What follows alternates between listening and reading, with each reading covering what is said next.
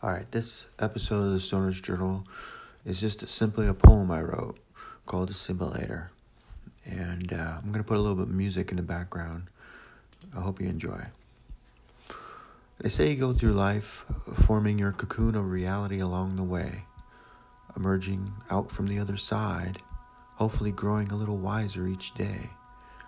Each night when I lay down to drift my waking senses asleep, I allow my mind to break the boundaries where my aging body keep.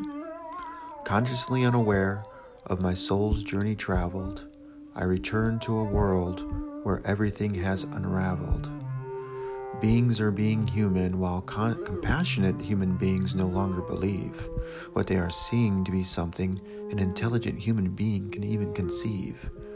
The hate that divides us all is aimed to feed the greed, power, and democracy, which is the same hate that keeps us in this American bubble of hypocrisy, while those at the top would rather have us all focused on all the lies that hurt, gag, or even choke us, while lining their pockets as the earth dies below us.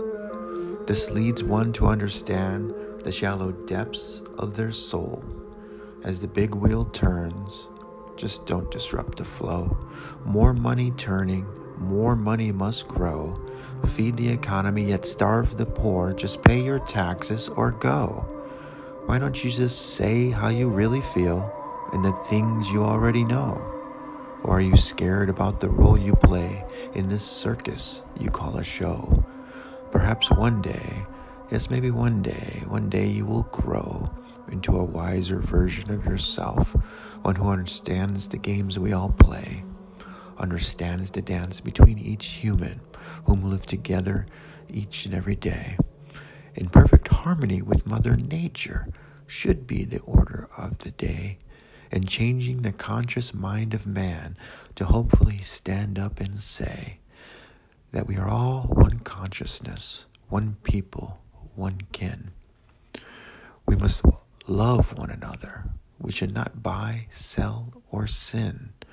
We must love one another no matter who, where, or when, displaying compassion in our hearts in order to slay the demon from within. Then maybe one day we can heal our blue planet from our own human race because there is no goddamn winner when we all share the same damn space. What I call the simulator. Game over, Ace. Thanks for listening.